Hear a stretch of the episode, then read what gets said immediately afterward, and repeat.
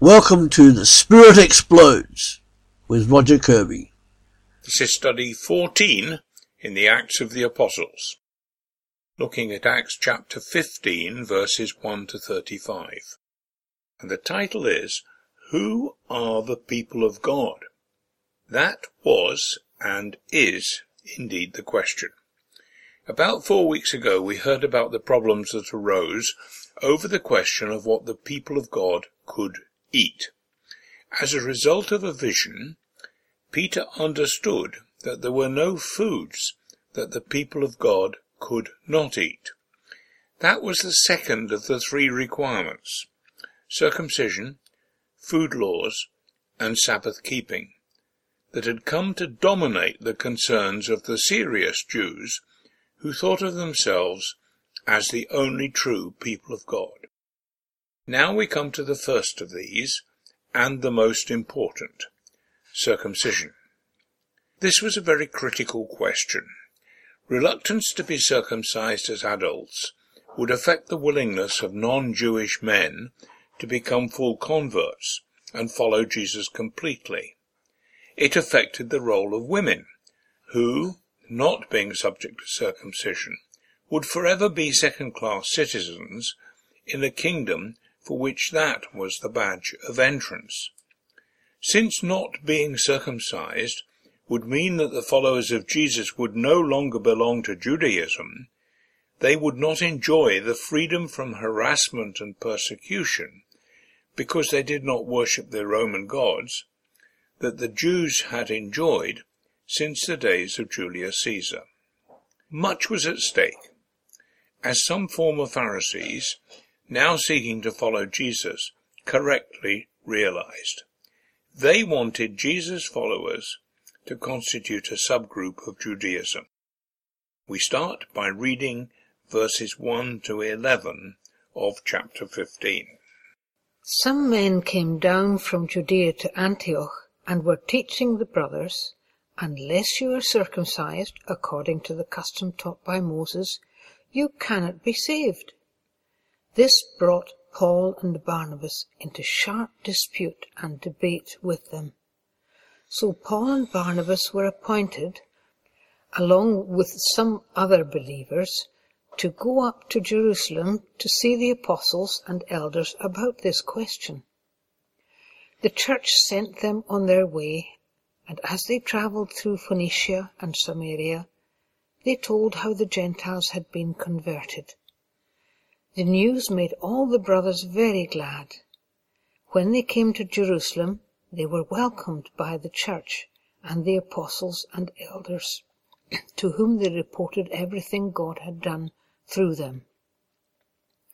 Then some of the believers who belonged to the party of the Pharisees stood up and said, The Gentiles must be circumcised and required to obey the law of Moses the apostles and elders met to consider this question. After much discussion, Peter got up and addressed them. Brothers, you know that some time ago God made a choice among you that the Gentiles might hear from my lips the message of the gospel and believe. God, who knows the heart, showed that he accepted them by giving the Holy Spirit to them, just as he did to us. He made no distinction between us and them, for he purified their hearts by faith. Now then, why do you try to test God by putting on the necks of the disciples a yoke that neither we nor our fathers have been able to bear? No, we believe it is through the grace of our Lord Jesus that we are saved, just as they are. There was, therefore, a profound theological disagreement between the Pharisaic believers and what was happening far away from Jerusalem. The fundamental underlying question was, how do we know who are the people of God in this new situation? Or, what are the marks of a Christian? Before we go any further, you need to think very carefully what the answer to the following question is in your place and culture. We have already come across this question and its biblical answer. But what is the practical identifier where you are? Question 1. What are the marks of a Christian? Your answer, very obviously. I hope you're able to give the same answer as Peter gave when he said, God who knows the heart showed that he accepted them by giving the Holy Spirit to them, just as he did to us. Possession of the Holy Spirit is the true mark of the Christian. Next, we are going to read the speech of James. This is the point when James, the brother of Jesus, appears as the leading person in the central church of Jerusalem. Presumably Peter was, from this point on, off on his travels, of which we know nothing in comparison to the fairly full knowledge we have of Paul's journeyings. Notice, too, that the discussion was going to take place in front of the whole assembly and later with the whole church. This fundamentally important decision is taken by all the believers, not by some small selected group with authority over everyone else. The speech of James follows very closely the approved rhetorical pattern that we used two studies ago. We read then verses 12 to 21. The whole assembly became silent as they listened to Barnabas and Paul, telling them about the miraculous signs and wonders God had done among the Gentiles through them. When they finished, James spoke up. Brothers, listen to me.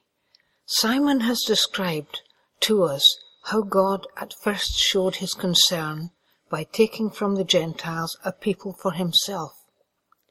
The words of the prophets are in agreement with this, as it is written, After this I will return and rebuild David's fallen tent. Its ruins I will rebuild, and I will restore it that the remnant of men may seek the Lord and all the Gentiles who bear my name, says the Lord, who does these things that have been known for ages. It is my judgment, therefore, that we should not make it difficult for the Gentiles who are turning to God. Instead, we should write to them, telling them to abstain from food polluted by idols, from sexual immorality, from the meat of strangled animals, and from blood. For Moses has been preached in every city from the earliest times, and is read in the synagogues on every Sabbath.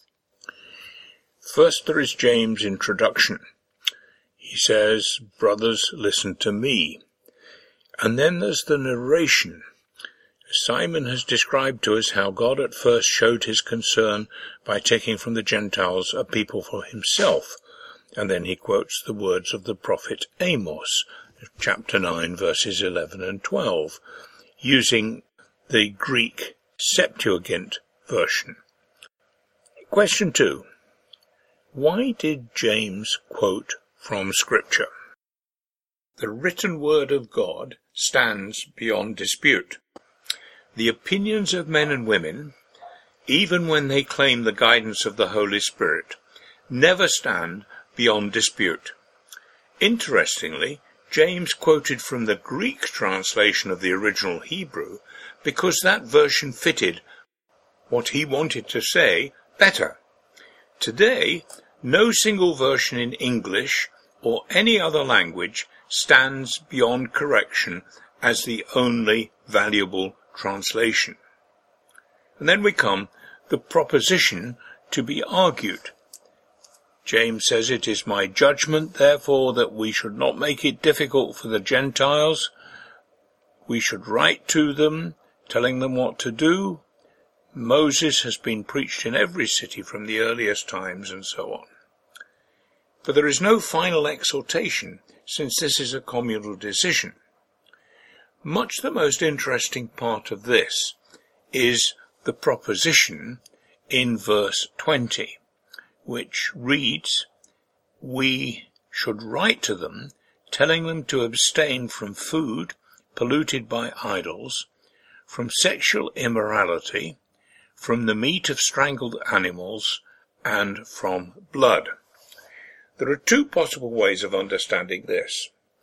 The first comes from the fact that it follows quite closely what was required of any Israelite or foreigner living in Israel according to chapter 17 of Leviticus. Thus the Gentile converts far away from Jerusalem were being required to live in the way considered appropriate amongst Gentiles living in the land of Israel. Question 3.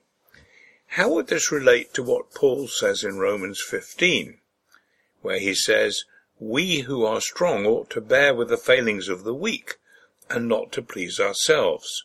Each of us should please our neighbour for their good, to build them up. How does it relate to us? In this context, the strong are the ex-pagans and the weak are the Jewish believers, as is clear from the preceding chapter. Paul was saying that it was important that the Jewish converts should not turn away from following Jesus because they found the eating habits of the ex-pagans unacceptable.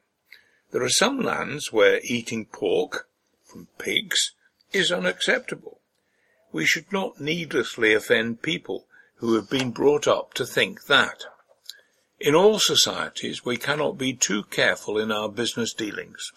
For instance, those who are not Christians are often only too happy to remember when they thought a Christian did not show maximum honesty in a transaction. The second possibility is that it comprises a requirement that they should have nothing to do with the activities common in a pagan temple eating meat sacrificed to idols, and not prepared in the way Jews did, and indulging in the general promiscuity often indulged in in temples. In all probability, we should read this not as an either or, but as a both and. Obeying this would prevent there being two different standards of behavior for converts from the Jewish faith and converts from the pagan world and ensure that the ex-pagans did not slide back into the appalling behavior common in the cities of those days. That it was important, there can be no doubt, since Luke uses his usual device of telling us three times, here, again later in this chapter, and in chapter 21, of what happened. If we take it that whatever is given primary value in place of God is an idol, we have question four, what idol do we have the most difficulty in avoiding? Another one for you to think about and answer yourself. Don't forget that shopping malls and shopping centres look remarkably like temples. We now read chapter 15, verses 22 to 35. Then the apostles and elders with the whole church decided to choose some of their own men and send them to Antioch with Paul and Barnabas. They chose Judas, called Barsabbas, and Silas, two men who were leaders among the brothers. With them they sent the following letter. The apostles and elders, your brothers, to the Gentile believers in Antioch, Syria, and Cilicia. Greetings. We have heard that some went out from us without our authorization and disturbed you, troubling your minds by what they said. So we all agreed to choose some men and send them to you with our dear friends Barnabas and Paul, men who have risked their lives for the name of our Lord Jesus Christ. Therefore we are sending Judas and Silas to confirm by word of mouth what we are writing. It seemed good to the Holy Spirit and to us not to burden you with anything beyond the following requirements.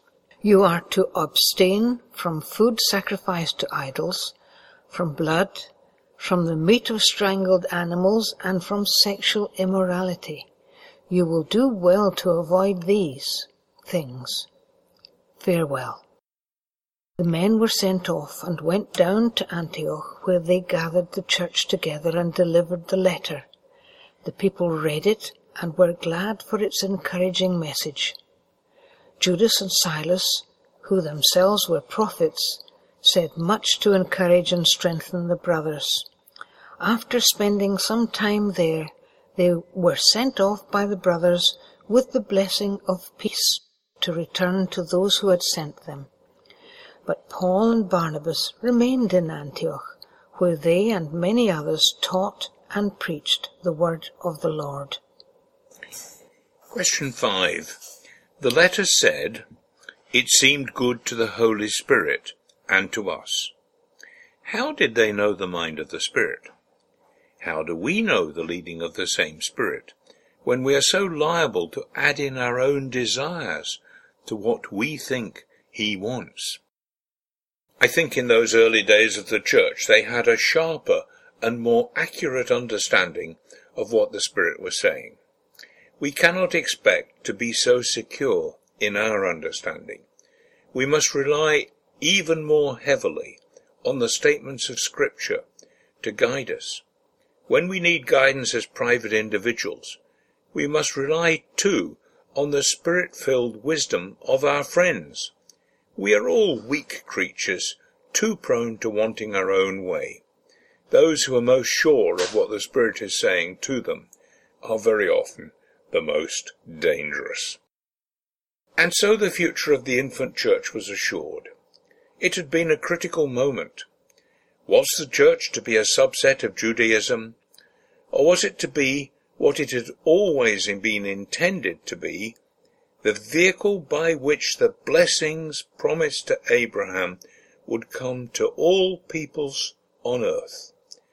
To our great delight, they got it right under the guidance of the Holy Spirit. And here we are, where we were always meant to be. Thanks for listening. Come back to Partakers, www.partakers.co.uk, where every day there is something added to help you in your life as a Christian disciple. Thank you.